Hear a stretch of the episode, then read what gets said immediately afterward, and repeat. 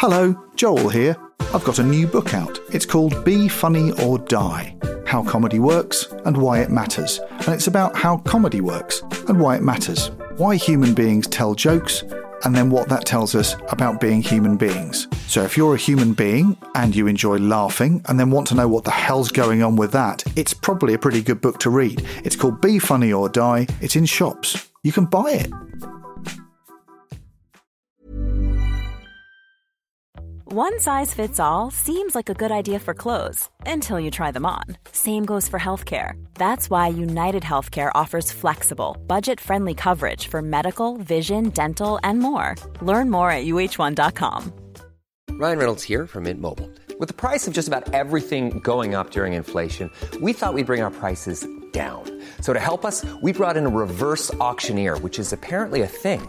Mint Mobile Unlimited Premium Wireless. How to get 30, 30, how to get 30, how to get 20, 20, 20, how to get 20, 20, how to get 15, 15, 15, 15, just $15 a month? Sold! Give it a try at mintmobile.com/switch. $45 up front for 3 months plus taxes and fees. Promo rate for new customers for limited time. Unlimited more than 40 gigabytes per month. Slows full terms at mintmobile.com.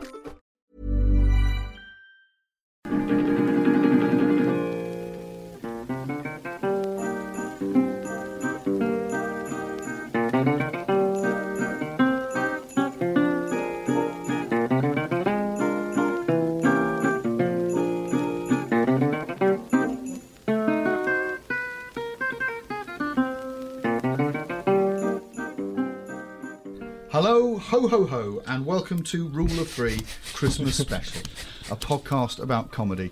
I'm Joel Morris. I'm Jason Hazley. And as usual, we're joined by someone who makes comedy to talk about something funny that they love. By taking it apart, maybe we'll learn something about how comedy works, or we'll just quote bits from it and giggle until we're finished. Both approaches are valid.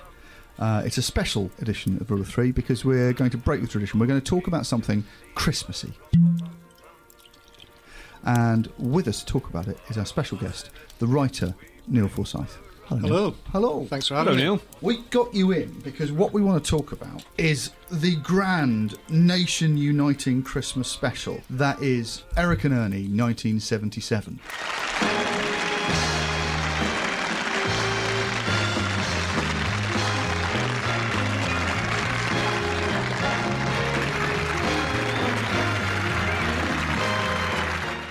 Neil created Bob Servant, runs one of the funniest Twitter feeds on Twitter with that, also writes lots and lots of stuff for telly, and has also written the play about Eddie Braben, who is Eric and Ernie's writer.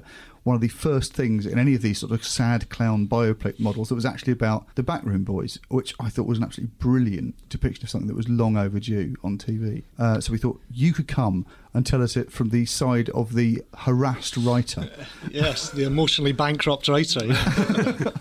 Merry Christmas. I think what's interesting with Eddie, and one of the many aspects of him that I think was heroic, is that he was a writer who hated writing. On a visceral level. And then he got the gig writing for Morecambe and Wise, which was his dream gig, and so he hated it even more because he just suddenly felt unbearable pressure, you know. Right. It wasn't just he hated writing in general, and then he hated the pressure of feeling that he was writing for this show that was becoming so central to the nation that he just, you know, that kind of pressure just started to expound upon him. Really. It nearly destroyed him, didn't it? Yeah, a couple of times he kind of stepped away from the show, and I think you have to be sensitive, and you don't want to retrospectively diagnose someone. But I think, I think nervous exhaustion would probably be the fairest summary of it. But yeah, twice. I mean, he joined them in '69. He, by and large, left after the '77 special. He went back to some of the ITV stuff, which I don't think was the same on any level. But it was really 69 to 70. But within that, stepped away twice for, I think about 6 months each time, 72 and 76, I believe. If you're a fan of Morecambe and Wise and you're a writer who hates writing, the urge must be to go, I wish I could step away and watch an episode of this going out that I didn't write. Because I imagine being really close up to it. Your favourite show on television has suddenly had all the joy ball out of it because you're just watching it in a state of anxiety. Yeah, I think even watching it, he didn't particularly enjoy. I think this, we got very close to the family while we were writing it, and they were saying, some of the Christmas shows he would struggle to be in the room, really, watching it go out until, it's just almost like a comedian until he heard those first few laughs, and then he would maybe sort of edge back in. The pressure he felt, and I think particularly in talking about the Christmas shows, as the show got bigger and bigger, he was a very anonymous figure to start with. but then he became famous and recognisable in his own right, and he would get things that started off as a novelty. People in Liverpool where he lived saying, "Who's on the Christmas show then, Eddie?" All right. Once you're hearing that 2 or 3 times a day and you're already exhausted because you've been up all night writing, you know, these things kind of spiral, and they definitely did too. It's an extra layer of pressure, or Eric would encourage him to save up sketches from the series. Go, oh, that's a banker for the Christmas special. The Christmas special was perceived as a qualitative step above what was expected for the week in, week out show. So yeah. There's a feeling, even just on his day-to-day job, that any great idea he had was immediately taken out and put aside for this thing where expectation was so high. Yeah, I think there's probably a few cases where they felt, well, that episode's got, you know, we've got the 3 or 4 that'll be talked about tomorrow. Maybe stick that one aside for Christmas. But you've got, I mean, it's the sheer volume of work he did as well. I mean, there were a lot of years they would do the series and the Christmas special. I mean, it's sketch writing, so you're overwriting anyway. Yeah. The shows are 45 minutes long. Really? When it was Eddie's... there were 30 minutes when it was Hills and Green. Eddie took over, they immediately bumped up to 45 minutes. And then Christmas was an hour. So there was a couple of years where they did, I believe, 7 episodes of the, you know, workaday show, and then and then 1 hour Christmas, and Eddie did probably 90% of the writing. Good grief. Yeah. Well, it's that credit that comes up at the end, and it just says, written by Eddie Braben. And that's something, I suppose, that one of the reasons that people are bothering him in the street is he's the first name on the credits at the end, isn't he? Yeah. It's Eric and Ernie's show at the top, and the next name you see. So they're sort of perceived as a threesome. Yeah, yeah. And John Ammonds, the producer, very much thought of them as a sort of comedy triangle. Mm. And that's how he saw them operating. But there was other writers, we should say, people like Cryer and Junkin and so on, who would contribute sketches. And Barry Crown, John Junkin, they stepped in a more major way the 2 times that Eddie stepped out. So other people would send in material and it would work its way in, and obviously Eric and Ernie contributed, but Eddie was certainly doing the heavy lifting. And yeah, I mean, just the volume of it, throwing in the fact he didn't like writing anyway, I mean, it's a horrific combination. Do you like writing? I do, actually, yeah. Because I hate it. Really? You're procrastinating. I'll do anything apart from write. I'd like to do all the preparation and all the... I'll even go to a room and pitch rather than... I'll do anything to avoid it. And then once I start doing it, I really enjoy it. But you guys did a lot of sort of room writing and stuff when you were sort of coming through, did you know? Yeah, a mixture of stuff. I mean, at some point you've got to leave. Yeah. It's the dread of leaving the room when the idea was exciting and then going and sitting at a desk and going... When you come up with the idea, it's got all this potential. Yeah. And I suppose that's an element in what you're talking about with Eddie Braben, with he's writing for his 2 favourite comedians. It's his dream job. And every single moment from the point he sits down at the typewriter, it can only disappoint. Yeah. That's a terrible position to be in. And you've got to keep putting it in its period, place, in terms of the writing of it. Like, he sat in his office with a typewriter all day, and he wouldn't come down in the evening, and his family talked about, you know, there'd be a Liverpool game on or something that they knew he'd want to watch it, and he think, no, if I come down there, I'm not in the zone and I'm not ready to go.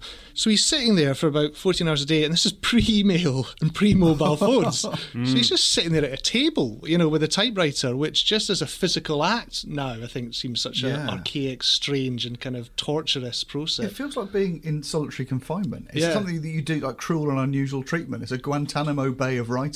Yeah. You're sort of put in isolation and given a mechanical torture machine that has to crush your head. Sit there and write 10 8-minute sketches about Angela Rippon. They are long as well, aren't they, sketches? Yeah. I mean, nowadays you're encouraged by sketch show producers now to sub nothing longer than 2 minutes. But these are 8-minute sketches. Yeah, comfortably. Some of them longer. I mean, everything's long, and the pace within it's slow. Yeah. And they just wander about.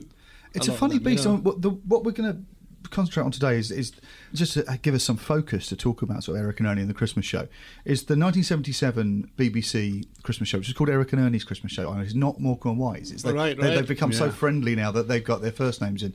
It's Eric and Ernie's Christmas show, 1977, which is their last one before leaving the BBC. And it's the one that is cited again and again when people write YOY articles about the decline of communal television. It's the one that the BBC claimed got 28 million viewers, which is like half the nation tuned in to watch it. And ITV then contested that, and apparently they're saying it's 21.3. But it's the one where they say, why can't we have comedy like that brings the whole nation together? It's this one that absolutely busts the figures, even though when you look at the figures, Mike Yarwood, who was on before, the same night got 21.4 million, which means 100,000 people switched off Eric and Ernie. I think that tells a story that the nation doesn't want to face in itself. Look into our dark heart and realise that we were preferring Mike Yarwood at the time.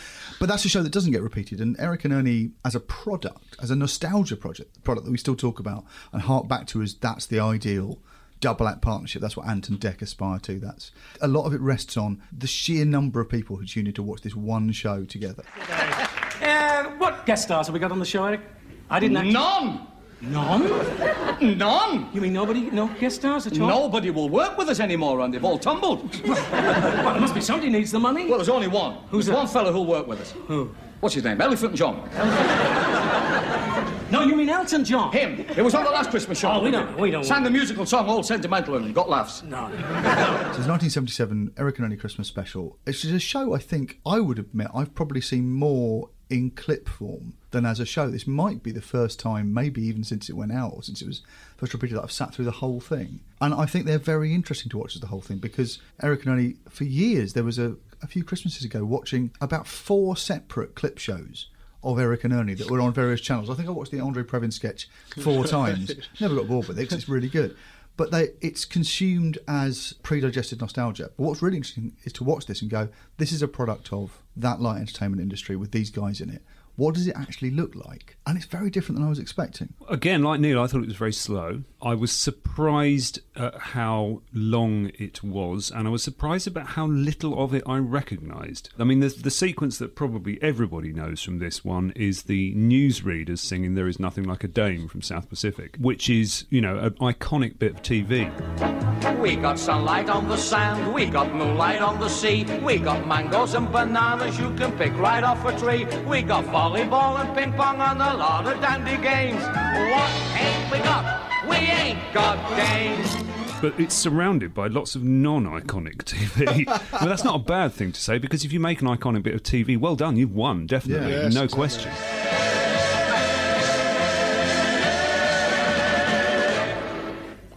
There is absolutely nothing like the frame.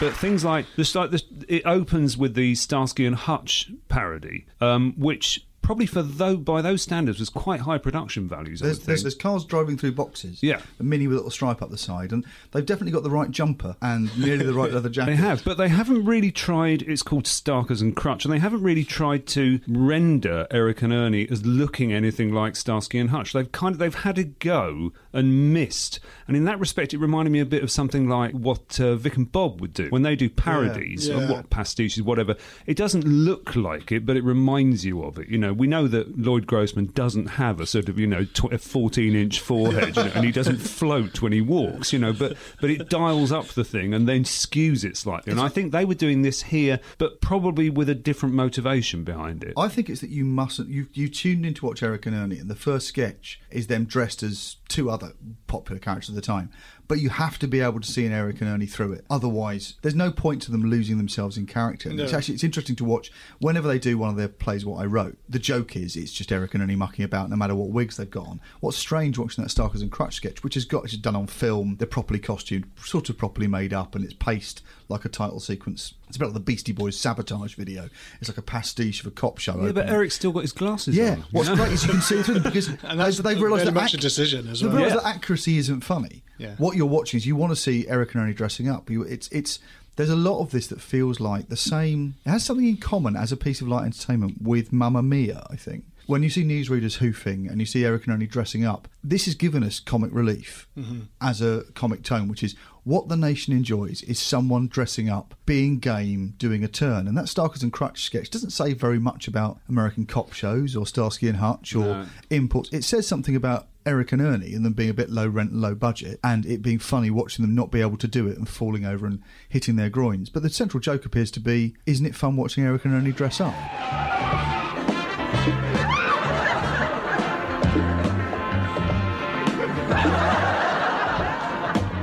It is an end-of-term rag stunt. Yeah, but you've hit on something there, which is that Eric and Ernie are never in character in sketches. They're never playing the characters in the sketches. They're always just playing Eric and Ernie. Everything they do is, to one extent or another, front cloth patter, which is what the comedians used to do in front of the curtain. So it was the kind of the talking to the audience bit, not the being in character bit. And they're not in character for this. They're not playing Starsky and Hutch. They're playing Eric and Ernie dressed up. Yeah, and I think what's interesting is that the most successful sketches are where you get more of the Eric and Ernie. You know, and I think a lot of what Eddie Braben did was to make that transition from Morecambe and Wise to Eric and Ernie, and it was about what he was particularly interested in was getting that off-camera relationship into the TV. And when you're talking about the front cloth stuff, he was trying to knock a little bit of music hall out of them, I think. Really? And make them engaged with each other as individuals. Like, the famous story was that he wasn't a particularly big fan when he was first asked to go and meet them. Right. Because he knew them from a much earlier incarnation. He'd seen them second from the bottom of the bill at the Liverpool Empire. Also, legendarily, they went terribly down on TV. They had that terrific review, wasn't it? It said, what's the definition of a television? The box they buried more. Yes, exactly. They were not, like, their television series were regarded as quite creaky, and they hadn't transferred well from stage to TV, which is unthinkable now. You watch this. We're saying it's a little bit slow and a bit odd to watch, but my God, they are amazing. There's no denying that. You're watching that charisma come through, and you don't want anything, wigs, teeth, anything in the way of seeing Eric and Ernie. And that's what Braben's given them, is a sense of going, as long as you guys stay front and centre and are you. Yeah, Lose the Performance was his sort of big thing. You know, they'd come up through music hall, and you know, there's tapes of them early in their career where there's sort of rat-a-tat, Abbott and Costello transatlantic accents, the two of them. You know, so with Eddie, there was the famous story that he wasn't a huge fan, and he went to see them, and they had this long conversation where they were sort of tiptoeing around whether or not he'd be interested in writing for them. And later in the conversation, Eric and Ernie just started, you know, just kind of chatting away very naturally to each other, making fun of each other, talking about great humiliations from earlier in their career. And Eddie said, why don't you do this? Why isn't this your act? And that was a sort of breakthrough moment for them. And even when he wrote the first script, that was much more character driven, much more getting into that relationship. It made them feel uncomfortable, and they were very hesitant about pursuing it, because I think they felt maybe they were giving too much away almost. Hey, what? I remember the first time you ever stuck your head out of this window. When was that? You? No, I don't. Oh, you do. Get away. It was blowing a gale. Yeah. It blew your wig off. And it landed in that garden down there. A little old lady came out and gave it a saucer of milk. That's what you're trusting, I think, when you watch them. And I was trying to work out what I was watching, because as a comedy writer, you're regularly toiling under the shadow of the great works that are supposed to have happened, Fawlty Towers or whatever. And this is definitely something that comes up when anyone tries to write light entertainment. It turns up regularly. They go, can't we do something with an Eric and Ernie feel? Can't we do something with this? Because it's so fondly remembered. And you look at it, I was trying to work out technically what are they doing? And all it is being themselves. Even at points where they're meant to be lost in character, they're meant to be doing a play or doing a sketch, there's very few times where you can't see them. And so what you're asking to do to emulate this is something that's impossible. I think it's something that Ant and Dec used to manage on Saturday morning TV. Yeah. You could see them through them being in a friend's pastiche. They borrowed that very well because it was just their relationship. But I don't think it's something that you can fake. And it's something that's amazing to sort of say that Eddie Braben, who's a writer, said, actually, I can't write this, weirdly. I have to write you being you, which is a very difficult thing to admit. I think it's the thing that elevates a good double act when they become more than the sum of their parts. Mm. So it's the two of them as individuals, but more importantly, it's the relationship. And I think that's what Eddie did. He wrote a lot of sketches where he was creating a situation that would touch on that central relationship and let them play off it. And he also redefines the central relationship. So the play what I wrote was the big breakthrough for him. I think the biggest thing he did was he almost created Ernie. You know, Ernie was a very traditional straight man before Eddie came along. There was a lot of, and then what happened? And what did you say to that? You know, that was a lot of what Ernie's role was in sketches. And he just hit upon this idea of the frustrated playwright, and you just immediately got this window into his character. So I think what Eddie did in sketches like that created this premise that he knew they could then just play off. So Ernie's a frustrated playwright. He's got his own hopes and dreams. Yeah. And then the second part of it was with Eric's relationship with Ernie. Eddie's feeling was this should be more brotherly. There was this idea you can knock him, but no one else can. So that's when the Andre Previn sketch is the perfect example. Exactly, of that. Exactly. Total faith in each other. Yeah, exactly. So that's when Eric became this shield between Ernie and the audience, and he'd be stepping forward and saying, "No, you know, give him time. Bit of respect, folks. Bit of respect." Tease him, you can't. Exactly, and that's lovely. I think the play what I wrote setups, because this one, the 77 one, they've got Penelope Keith in, who just knocks it out of the park. She's lovely at this. Brilliant. She's so. The big laugh out loud to me while watching it was, Penelope, I must say, it's really great to have you on the show. We're really thrilled, aren't we, Eric? It really is marvellous. Thank you very much, Kermit. You're supposed to get Ernie as Kermit. She throws it away. She swallows the line, so you're not sure you How are you, Derek? Brilliant. I am sorry, Mr. Moron. But she's got a brilliant persona for this, in that she is very dignified, very high status, yeah, and very, very popular actress. But she's brilliant at playing I don't get the joke, yeah, which is what she does, Margot. And she's doing a lot of stuff like, I don't realise you're laughing at me, which she plays with a straight face. And obviously she has got a terrific sense of humour and knows exactly what the joke is, which feeds brilliantly into the play What I Wrote, which is obviously Ernie has sort of tricked great actors and actresses into being in his terrible bits of writing. But what I thought was interesting watching that again, and it's a long sketch, and this is 20 minutes of your hour is set doing Cyrano de Bergerac with Penelope Keith, is realising that saying that Ernie wrote it raises it above what it actually is, which is all variety shows would end up with the big set piece. Take It From Here would, Crackerjack did. You do your play based on a popular film or thing, you do an extended sketch. But that was always just an extended sketch that the writers had done. But saying it's Ernie's means that every one of those low-grade jokes has got character in it. Yeah. Someone thought that was a good line. Yeah. Roxanne, I love you. Roxanne, I love you. I love you, Roxanne. Yes. But alas, you are only a child. On my last birthday cake, there were 21 candles. Weren't there, Cyrano? There wasn't my slice. I remember finding this writing myself. Whenever you want to do something done badly, because things being done badly is funny, but it's much funnier if you know which idiot made that shit thing. When you can see through to the production, those sketches which are just every joke you can throw at the French Revolutionary War or whatever, get a backbone and a spine by saying Ernie wrote them. And that's a stroke of genius that no one else had thought of doing. Madame, you're beautiful. Just how did your nose get so long? It was where my nanny used to lift me out of the bath. It could have been worse.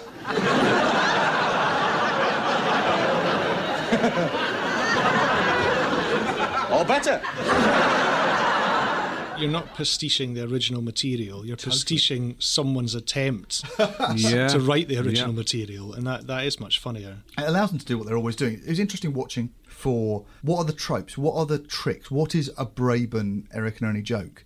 And it seems to be that there's a sketch motoring in a certain direction, and Eric is sitting on top of it, riding it, not quite in the car, waving at you, the audience, while the car's motoring on. And everyone else is keeping the sketch on course. Angharad Rees is keeping it on. Ernie's keeping it on. It's a beautiful young lady. Oh, beautiful young lady who's been entertaining millions of viewers every Sunday night.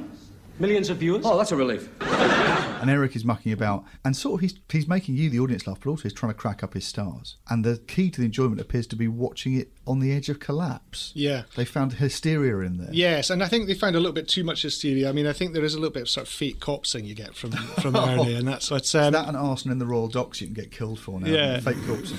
But I think you're right. I think if you distilled most of these sketches down to the premise, you've got about 30 to 45 seconds probably.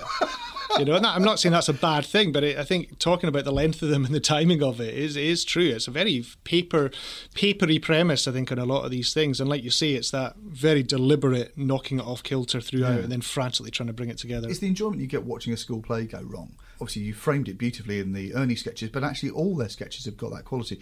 What I was fascinated by with watching what the tone of an Eric joke is they're kind of dad jokes. Mm-hmm. They're like the best. He's like the nation's nominated dad. There's no way that someone will say, have you got the scrolls, without him saying, no, it's just the way I walk. They are dad grade levels of usually a very, very clean double entendre or a quick... It's almost like Tourette's. There's no way he won't respond when a feed line comes past. Go and get the tickets. What have you got for me? I've got two in the circle. I had noticed. I could let you have one in the stalls. They all say that. I can give you two in a box. Now there's a novelty. And it's delightful. But you go, well, what else is there in this sketch apart from... By this stage, by 77, it's just as many feed lines as can be in the sketch as possible for Eric to... He's returning serve constantly, and you're just enjoying the speed of it, because he's brilliant at it. But actually, the calibre of the jokes, really eggy, some of them. And very transferable jokes as well. You just feel that... You almost feel sometimes Eddie just went down and dropped off a big sack of one-liners. Yeah. and they sprinkled them across this dozen shaky premises they had. Yes, if I've got Valerie Leon in the sketch with a low-cut dress, we know we've got five zingers that Eric can throw off. Yeah, will you love me when I'm old and ugly? Of course I do. Yeah. Stuff like that. You just go, you can put that anywhere, can't you? It's a completely portable bit of material. I think it's interesting. The mechanics of putting the show together, I think, probably reflected a lot of that. Eddie was, such a brilliant line writer. Yeah, yeah. The ice cream line and things like that. Yeah. It was just instant line writing, and I wonder how many premises he was supplying, or how many times it was a loose framework that maybe the boys and John Ammonds gave him, and he's then sort of almost pouring his favourite lines into it. I think there was a bit of both, really, and I think it's no coincidence that some of the sketches, the very basic premise, were historical. The Andre Previn, for example. That's an old Hills and Green. An old Hills and Green from their earlier show. And even in the stripper with the breakfast. I was reading some people say that came from a Benny Hill sketch. And I think there's probably a lot of the premises that were either historical or very transferable or pretty flimsy.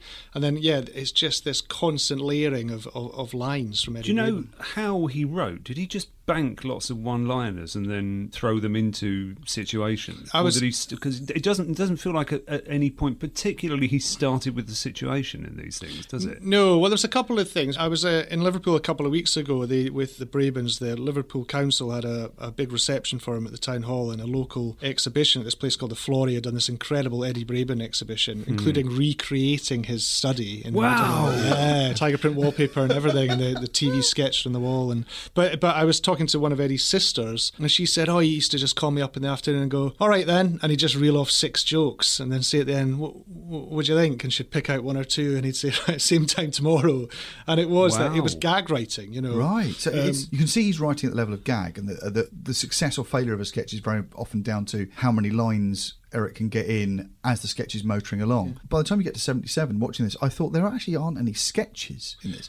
He's lost the sort of Morny Stannett's, the little one-off standalones that you could sell to someone else. And all of this is in the key of Morecambe and Wise, and not even just Morecambe and Wise, but Morecambe and Wise Christmas. So it's all dependent on celebrities. There's a lot of clever editing. It's all stunt stuff, over which he sprinkled some absolutely belting one-liners. Yeah. Well, I think it's a couple of things. It was just that I think they knew it was the last BBC show. I think there's a little element of playing the hits, like this is, I think, the third Newsreader Christmas sketch. Angela Rippon's done There May Be Trouble Ahead. Yes, that's right. And then this one, she comes back and does a ridiculous faster and faster can sequence that makes very little sense. It's just for the editor. Yeah, that's really right. It was bringing back Angela Rippon. Yeah, and which was supposed to be a big secret. Apparently someone was supposedly fired for leaking that Angela Rippon was in it, going, God, Angela Rippon being in Eric and Ernie is not a big shock. Yeah, it was the front page of, I think, the Daily Mirror or something. Really? BBC production staff had leaked Rippon's return. Yeah, it's doing that, and even down to the extent of doing the hits. As in, at some point, Eric looks out the window of the flat and doesn't do He Won't So Much Ice Cream doing that speed. He goes, "Is that an ambulance?" "No, Chartella going on for his lunch." You've come up with a second, not as good, but still a decent punchline to an ambulance going past. I think the caveat I would say about, Eddie, there was certainly a lot of iconic sketches that he did think up the premise. The one that springs to mind is the thing which is true, which I had in the show, which was Eddie stuck for inspiration, drawing a TV screen on the wall of his office and staring at it. He did do, and that was in his memoirs. And the sketch that he envisaged after about an hour of staring at this blank TV on the wall was the Oggy oversized puppet coming through the curtain. Oh, that's a brilliant sketch. He said he envisaged that on the wall, and that's how he came up with that. So there was certainly a fair amount of kind of premises that came through as well. This is the birth of the language of celebrities in sketch shows, how you use them, how you do comic relief, how you do children in need.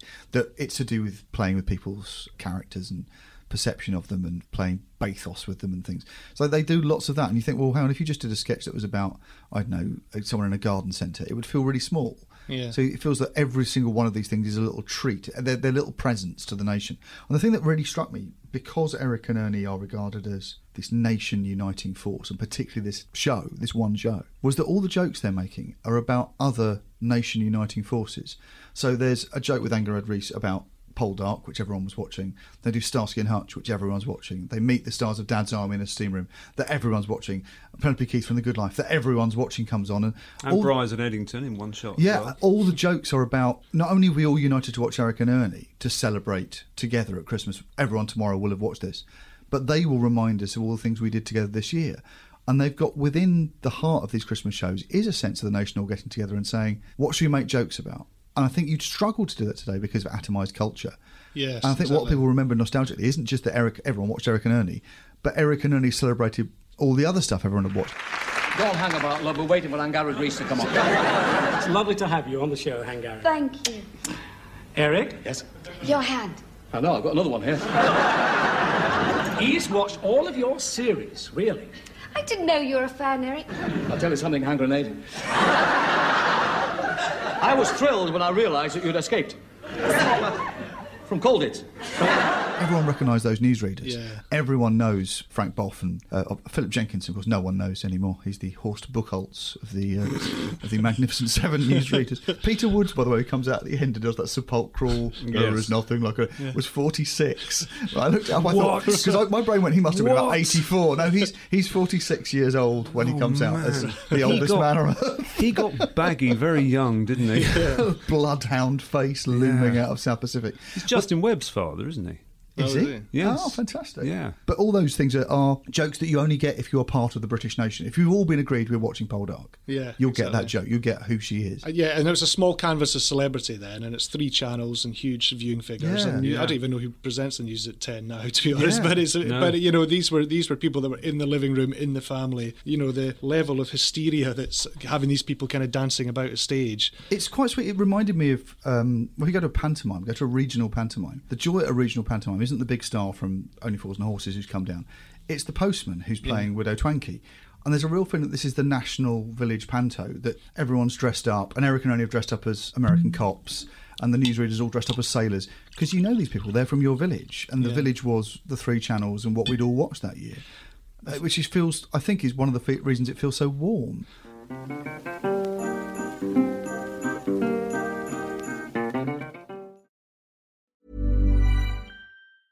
Cool fact, a crocodile can't stick out its tongue. Also, you can get health insurance for a month or just under a year in some states. United Healthcare short-term insurance plans, underwritten by Golden Rule Insurance Company, offer flexible, budget-friendly coverage for you. Learn more at uh1.com. I'm Sandra, and I'm just the professional your small business was looking for. But you didn't hire me because you didn't use LinkedIn Jobs. LinkedIn has professionals you can't find anywhere else, including those who aren't actively looking for a new job, but might be open to the perfect role, like me.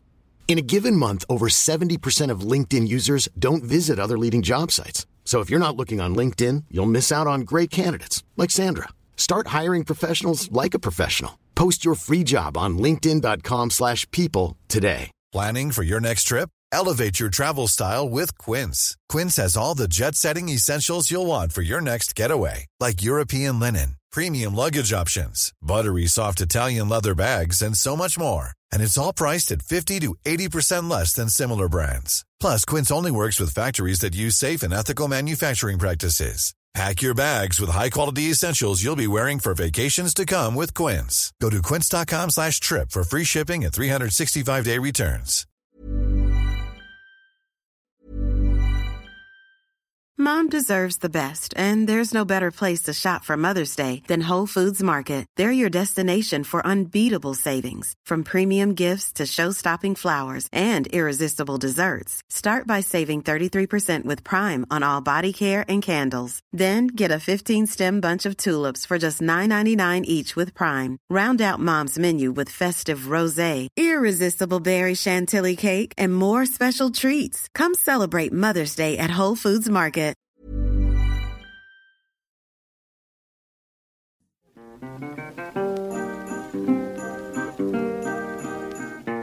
I think you're right that they did sort of invented this celebrity in amusing situations and then sort of ran with it.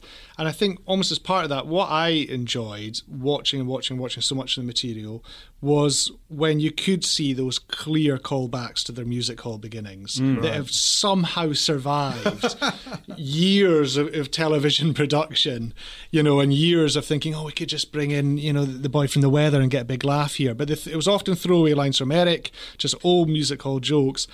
But a couple of really nice little nuggets, and one of them is the Janet Webb coming down at the end. So Janet Webb coming in at the end for the majority of the Morecambe and Wise shows and soaking up the applause. She'd come down the stairs out of nowhere, was never explained. And this was George Formby's wife. Right. This was them taking the piss out of the fact George Formby's wife would memorably join him for the applause at the end of the shows. Really? Yeah. So this, I know that. Yeah, so that just clung on right through their sort of BBC years. Wow. This is, I mean, 77, this is pure television. A lot of the jokes that you're really enjoying this are editing jokes. There's nothing like a dame is an achievement of editing. I mean, legendarily, that Eric said it wouldn't work. And it was only when he saw the assembly together with the seamless cutting between the newsreaders and the acrobats that he went, oh, it worked. And cried at the edit room. Did he? Yeah, yeah. Because it's a test. And the Angela Rippon callback, it only works because they can speed up film. A lot of this is tributes to editing. The Elton John joke only works because of fast cutting and dropping things in.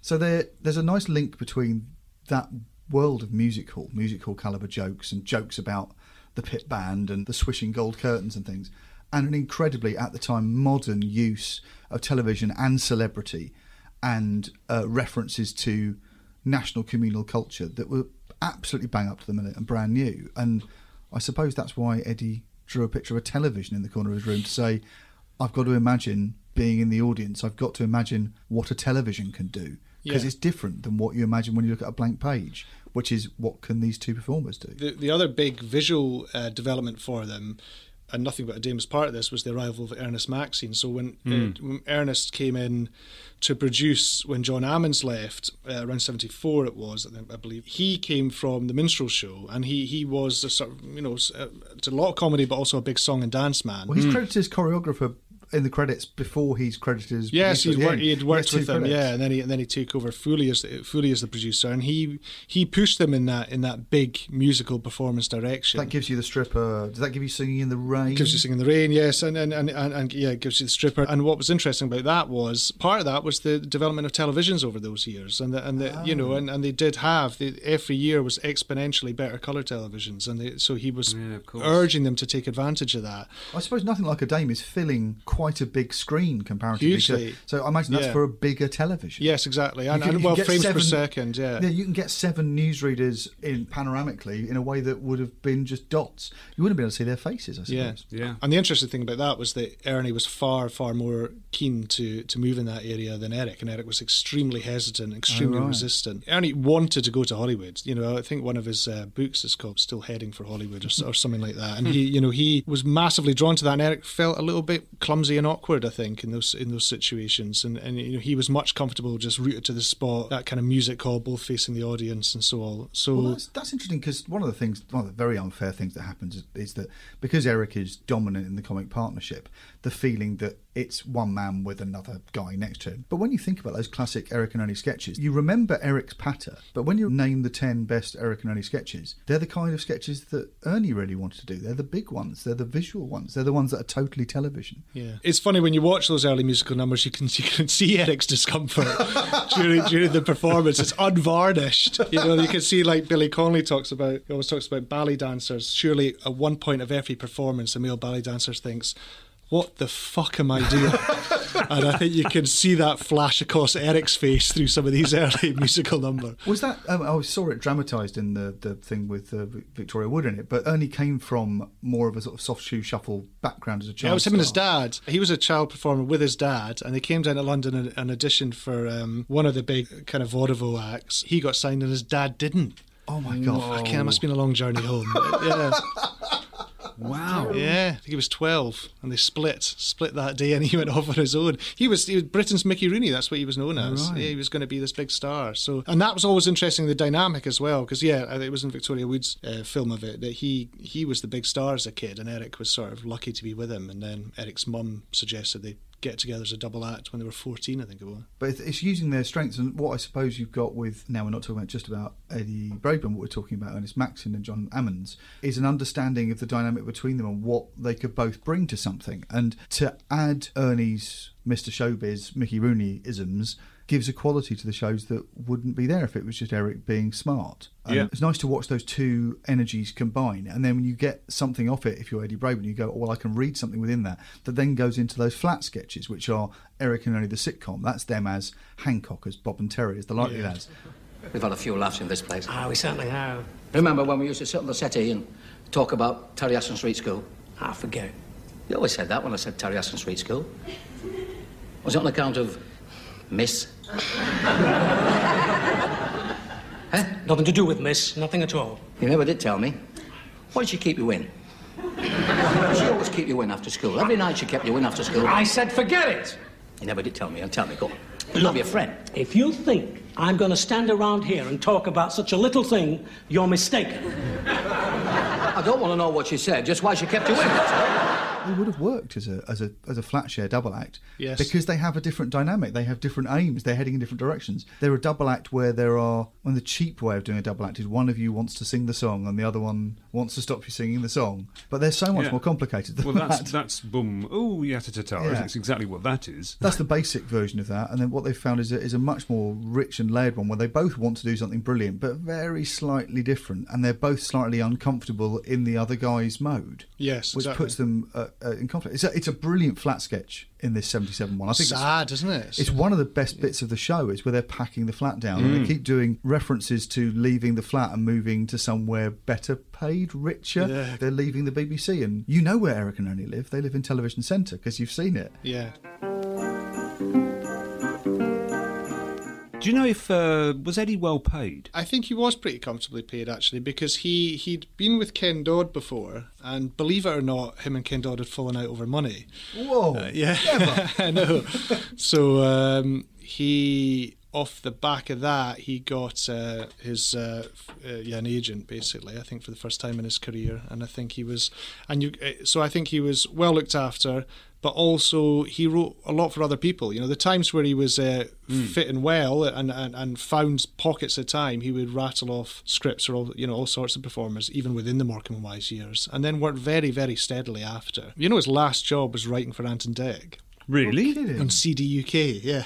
Wow. Yeah. So he wrote for those sketches. Oh, so I must try and remember this correctly. Someone told me a fantastic story. Oh, I think Rufus Jones, who plays John Ammonds in this and is a mutual pal of ours, he told me that he was chatting about Eric, Ernie and me to, I believe, Morwenna Banks, who said she did a writer's room, I think it was on CD UK, and there was a sort of slightly elderly guy in the corner and chipping in jokes for the morning. She suddenly realised to her delight that this was Eddie Braben. So amazing. Isn't that, wow. Isn't that lovely? Go to the well, go to the source. Yeah. The heritage of Eric and Ernie in terms of how you make these sketches and jokes and how you make a partnership work on TV has been learned very, very well. Ant and Dec, they've maintained that, and they've maintained it by borrowing that dynamic, which is, can you see the friendship through the jokes, and then using their writers very cleverly to never obscure who they are, which I think is the genius of Eddie Braben, to do two things. One, to not obscure Eric and Ernie, but also to find who Eric and Ernie were in order that when he wrote in their key. To come and write for a double act who'd been together for 30 years and to kick off by trying to fundamentally change their relationship was like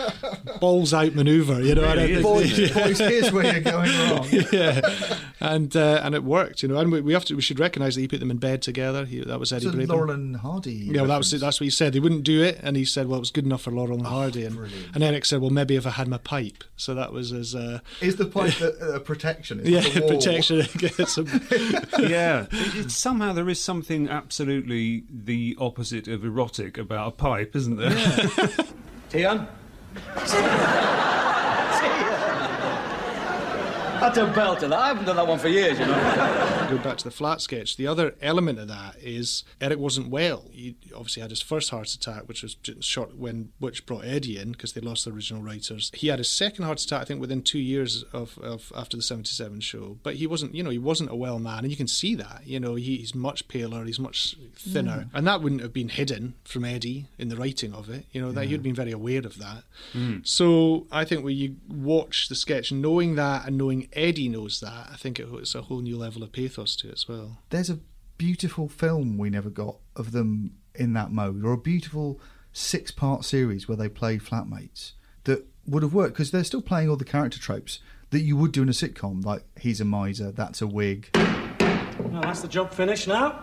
That's just it. The one wallet in that crate, isn't it? They're playing all the character references and the riffs to get the jokes out of it, and you're going, well, this is the same mechanism as a sitcom. Yeah. And they're the few bits I want to go, oh, I could have done 20 minutes of that. It would have been like Bottom. Yeah. There was a year, I think it was 74, where they didn't do a Christmas show as such. There was I think they both went on Parkinson, and they went out on Christmas Day. And part of the reason for that, I think, was to give Eddie a break, but also Eric and Ernie had a period where they were very hesitant and unsure about continuing with the sketch show, and they sat in London and heard pitches for sitcoms, for a vehicle from kind of every comedy writer in Britain, and waded through them all and just didn't find anything they felt was right. And I think that's interesting, like what was actually holding them back. And yeah, you're spotting by 77 they're doing greatest hits, they're doing riffs they've done before, they're leaning back on tricks that have served them well in the past. Maybe Penelope Keith coming down the stairs is another one, isn't it? Oh, it's amazing, because she says, I want to do the big stair routine like Hollywood stars. You mean like Shirley Bassey? Yeah. It's a double meaning. I'd like to do the big ending from a variety show, but I'd also like to, wink wink, do the big ending from a variety show like Eric and Ernie do it, where I get to stick my high-heeled shoe into Eric's hat, which is another brilliant. God, the physical clowning. Yeah. Skirts hiked up, and you think they did depend brilliantly on game actresses who were prepared to play dignity at the same time. But she gets her dream. She gets to be, not only to do the big Hollywood glamour thing, but to do the big Hollywood glamour thing a la Morecambe and Wise. Yeah. Yeah. I don't think. Yes. I don't think. Right, keep smiling. Had enough? Yes, I have. I'm going home. Thank you very much.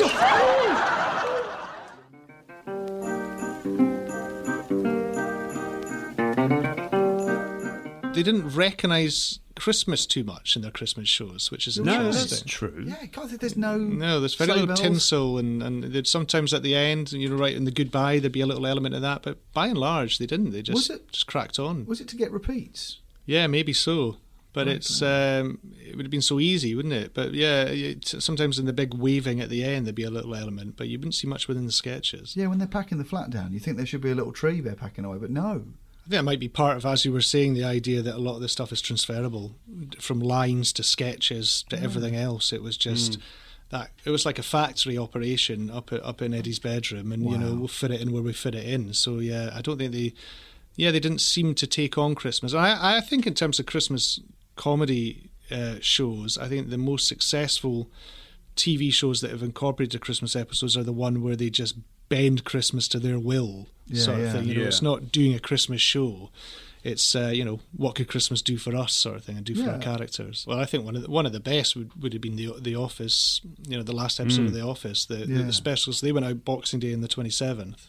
Very clever. And they just took Christmas and put it into their show, and there was no compromises made. So it was, The Office, a show that celebrated the minutiae and bleakness of office life. The backdrop was the bleakest office Christmas party ever, with a couple of desks in sort of desultory manner pushed to the side, and the big lad from accounts on the decks, and everyone drinking shit booze out of plastic cups. And that was it, that was their Christmas. And that brings the nation together. We'll celebrate that.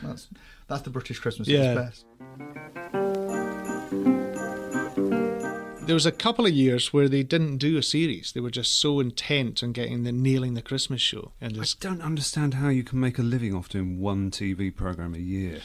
Different time. Yeah. Budgets are complete. Yeah. Sometimes we've struggled making a living doing, dozens of TV programmes a year. We thought about getting framed a picture for the wall of the office, which is of Johnny Speight with his Rolls Royce, when you could be a comedy writer with one show under your belt, doing 6 episodes, runs, and just drive around London in a Rolls Royce. Yeah, well, there's a fantastic documentary about Morecambe and Wise. It's on YouTube. It was an omnibus. I think it was about 73 or 74. They filmed an episode of the Morecambe and Wise show from conception in Eddie's spare room / bedroom through to show night. And it's absolutely fantastic. It's on YouTube. If you go Fool's Rush In, it's called, and Morecambe and Wise. And it's just extraordinary. But you see Eddie tapping away, and you see him go down to London. You see the rehearsal room at Delgarna Way over behind Wormwood Scrubs. Yeah. But it was called the Acton Hilton, wasn't it? That's right. Yeah. In terms of a different time of TV writing, they turn up in their respective rollers. Eric with his driver, who just pulls out his paper and sits outside, and wander in for a bit of rehearsal, and. I want to weep. I know. Ernie's in his blazer with brass buttons, and you just wonder where he's off to for lunch after. And wow, but you've got an oyster and stuff. You've got an oyster card and stuff, haven't you? Got an oyster loaded card. Up. Yeah. That's right. Yeah, it's joyous. Loaded oyster up. Is in credit. I've got £12 on my oyster card at the moment. I'm minted. I tell you what, every time I get in that train, I don't drive it myself. I have a driver. Yes. Yeah. What we're looking at here with Eddie Braben is someone who is part of an era where the writer was a star. That's Spike Milligan, Eric Sykes, Associated London Scripts, Galton and Simpson. They were Johnny Speight in a Rolls Royce era. where there were a few writers who were just massive names, colossal names, the ones you might have seen on credits growing up as a child and thought, I want to be a writer. But it didn't last very long. No. And that was a tiny, isolated period where before then, writers were meant to be invisible. Before Spike and everyone started Associated London Scripts, the idea was a writer for someone like Frankie Howerd would not be credited because Frankie Howerd was supposed to have made up all his jokes.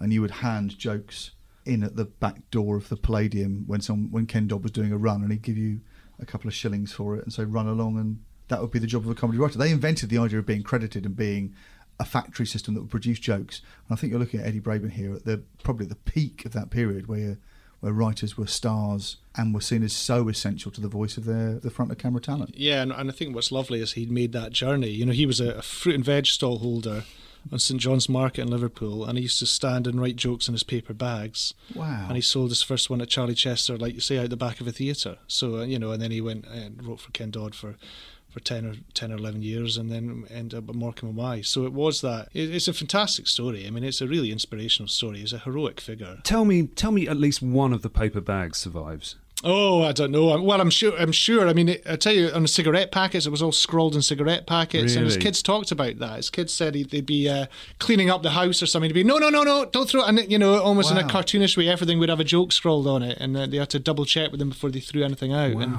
you know, it's a beautiful story. And even the fact that he always went back to Liverpool, you know, Eric called him the whizzer because at the end of the show he'd just be off, and he'd go because he had to run for his sleeper. He didn't even want to stay in London. So, you know, he'd be off in the sleeper home, just wanted to get back to his family, and he'd wake up in his sleeper bed in the morning at Liverpool, and he'd, another fag packet with jokes scrawled on it, and that would be the beginning of the next show's script, isn't it? It's just lovely. That's why he got exhausted by it as well, though, because writing lots of one-liners is a fuck of a lot of work. Yeah. Every one of those requires construction and reconstruction and finessing. And also, when they don't work at that speed, if you get the wrong word in there, there's a line that I wrote down just because I enjoyed it, which was... this girl. She is a beautiful dancer. Have you seen her, Giselle? Oh, no, I tried to once, but I hurt my neck. And I can't work out how that works, why that works, what Giselle is supposed to mean. None of that sort of, if you deconstruct it, makes any sense. But it's a dynamite joke. But he's on to the next one by the time you're deconstructing it. That's the thing. The rhythm's right, you know. But another word in there, another ballet in there wouldn't work. Yeah. There's nothing going on in there. Why am I laughing? Yeah, and can be watched if not necessarily fully understood by a family as well. Yes, and that I know, and the ultimate family in terms of the Christmas stuff was, you know, they did a private performance at Windsor Castle for the royal family. Really? Eric and Ernie. And it was requested by the royal family. They went off and did a little private performance, and after it, the Duke of Edinburgh complained to Ernie because the Queen had moved Christmas lunch so they could watch the show. He wasn't happy at the... I love him going straight to them with a complaint as well. I now wish she'd mentioned that in one of her Christmas speeches. Or Eric and Ernie could have poked their noses in the background of a Christmas message from the Queen, couldn't they? Oh, and then the second part of his story with Eddie was that he was quite involved with the Writers' Guild for a while, the Duke of Edinburgh, and Eddie won, I think, 3 Writers' Guild awards, and at one of them they had the winners' dinner after, and he was next to the Duke of Edinburgh, and the Duke of Edinburgh said, well, what are you here for? And he said, well, you know, I write the Markham and Wise show, and Duke of Edinburgh went, oh, really? I just thought they made it up as they went along. And he's giving out the trophies at the Writers' Guild award. Yeah. Well, I suppose that's a tribute to a really good match of star and writer. Yes, exactly. It's a compliment. The image of the royal family sitting around to watch this as reminds me, I'd completely forgotten this until just now. I used to work in vanity publishing. I had a job. I used to edit books that people had wanted to get out that had no sort of business getting out there, and some of them were terrible, some of them were quite nice, and I used to just go and proofread them. And I proofread one which was a memoirs of a man who'd run a garden centre for all his life and had written his life story for his family. What was the title? The Answer Lies in the Soil, it was called. Right. And it was, oddly, amongst these books, really sweet. It was a very ordinary man's memoirs, so it's quite Pooterish in a nice way. It had a chapter that began, that reminds me of several further amusing rotovator anecdotes. So as an ever-decreasing Circles fan, I warmed this guy enormously. And then it got to a point in his life, and he said, this Christmas, and it was Christmas 1977, was the finest memories I ever had. I'll tell you the story of what happened to us that Christmas. And I thought, oh great, we've hit the point where this is going to really warm up. And I went through and I deleted all the guff around the story, and then realised I got to the end of the chapter and I deleted everything because all he was talking about was watching Eric and Ernie. Oh, really? And it was genuinely the highlight of his entire life story. He said, we sat down to watch Eric and Ernie, and I went, oh, we'll cut that, because that's obviously getting to the thing that happened. And actually, that was it.